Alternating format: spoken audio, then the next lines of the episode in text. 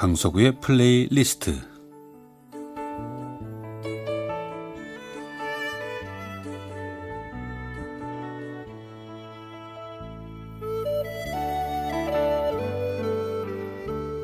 제가 살아가면서 느끼는 어떤 생각이나 어떤 감정 혹은 어린 날 추억과 아름다운 곡을 엮어서 보내드리는 시간이죠. 강석우의 플레이리스트.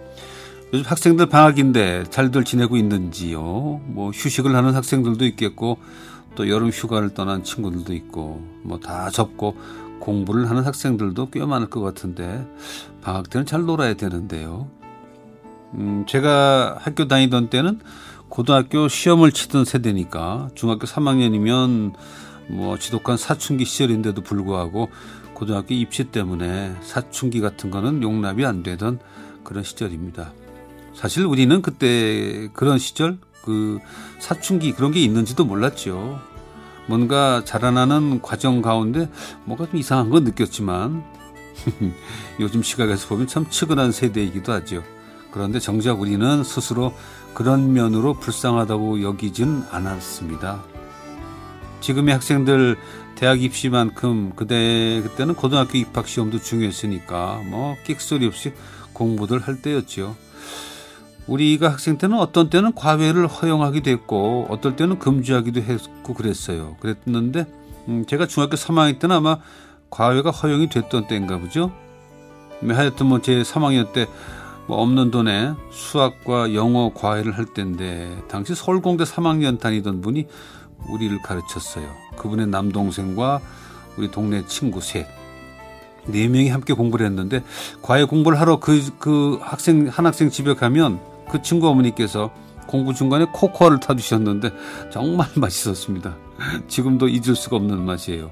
공부가 기다려지지는 않는 스타일이었는데 그 달달한 코코아는 기다려졌던 기억이 생생합니다. 사춘기라는 이름의 그 개념은 몰랐죠. 그럼에도 불구하고 저는 사춘기를 좀 겪은 것 같아요. 왜냐하면 그 동네 좀 불량한 친구들과 어울려 다니기도 했고 그것은 결국 반항심에서 오는 사춘기 현상 가운데 하나가 아닌가 지금 생각해 봅니다. 근데 우리 동네에 예, 고등학교를 마치자마자 해병대 입대하는 동네 형 송별회가 친구 그 조그만 다락방에서 열렸는데 뭐 친구들과 어영부영 어울려 앉아 있다가 그 한 잔씩 돌아가는 이별주를 피할 길이 없어서 한 모금 하게 됐죠. 그러니까 술이라는 것을 입에 처음 댄 저는 얼마나 얼굴이 빨개졌는지 지금도 소주는 못 마시는데 처음 입에 대본 소주 크, 정말 정신을 차릴 수가 없었습니다. 어질어질하기도 하고 슬슬 과외 공부 가야 할 시간은 다가오는데 귀까지 빨개진 얼굴색은 돌아오지 않고 숨도 가쁘고 뭐 지금이라면 어찌어찌 이유를 대고 뭐 과외 공부를 빠질 텐데 그때는 그런 생각은 못했어요. 그래도 어쨌든 공부를 하러 가야 하는 것이 학생의 본분이다 하는 생각이 강했던 모양이죠. 하여튼 조금 늦게 공부하는 그 과외 공부 집에 고개를 푹 숙이고 들어갔는데 뻘개진 저를 보는 놀란 눈의 친구들 그리고 그때 그 과외 선생님의 표정은 잊혀지지가 않습니다.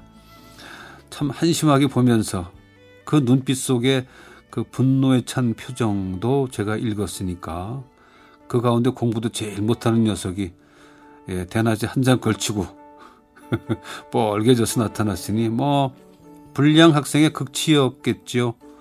나를 걱정하는 표정들 그리고 약간 경멸하는 눈빛들 뭐 이해가 됩니다.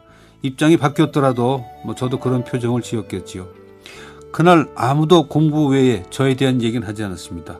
있을 수 없는 일이 벌어진 건데 너무 황당한 일이 벌어지니까 아무도 얘기를 안 하더군요. 과외 선생님의 표정은 뭐 부글부글 근데 그걸 꾹 참는 게 보였어요.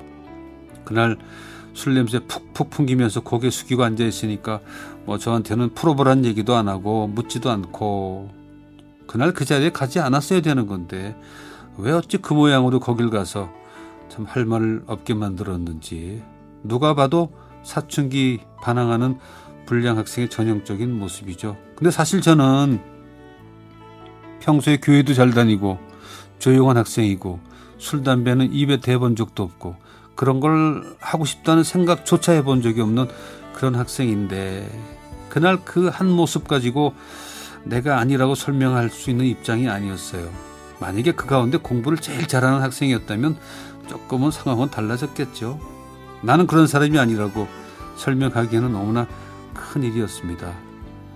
수십 년이 지난 지금 그날의 일이 떠오르면 얼굴이 뻘개지면서 그날의 모습이 절대 내 모습이 아니라고 얘기하고 싶은 생각이 지금도 한 구석에 남아 있습니다. 그때 그 자리에 있던 친구들 또 과외 선생님 그 후에 어디선가 저를 봤겠죠? 뭐라고 얘기했을까요?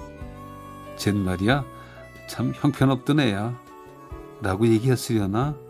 아니면 오늘의 저의 모습을 보면서 어, 그렇다면 그날의 모습이 의외였네 할까 참 궁금하긴 해요.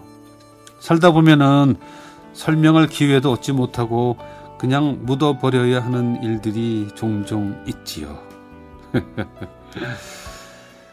자, 오늘은 모차르트 피아노 소나타 12번 F장 쪽 쾌엘 넘버는 332번입니다. 332번은 파리에서 음, 쓴 곡이죠.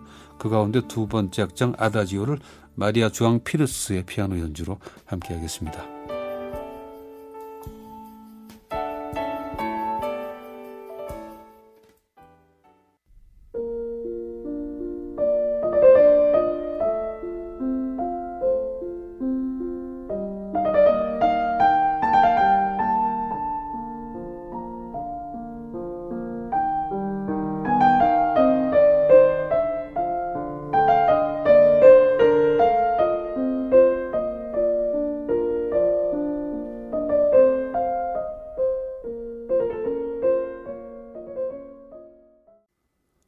모차르트의 피아노 소나타 12번 F장조 가운데 두 번째 악장 아다지오였습니다.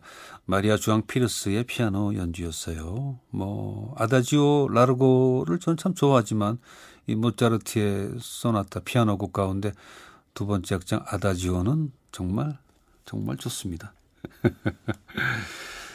뭐 살면서 굳이 설명하려고 애쓰는 모습이 초라할 때도 있죠. 예, 그날의 그 모습 받아들이자.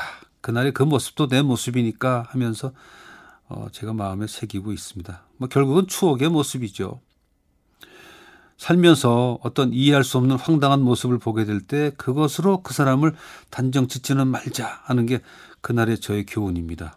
길거리에 그 불량해 보이는 청소년들의 눈빛을 보면 그 눈빛을 보세요. 그냥 여느 집의 아들의 그 똘망한 눈빛입니다.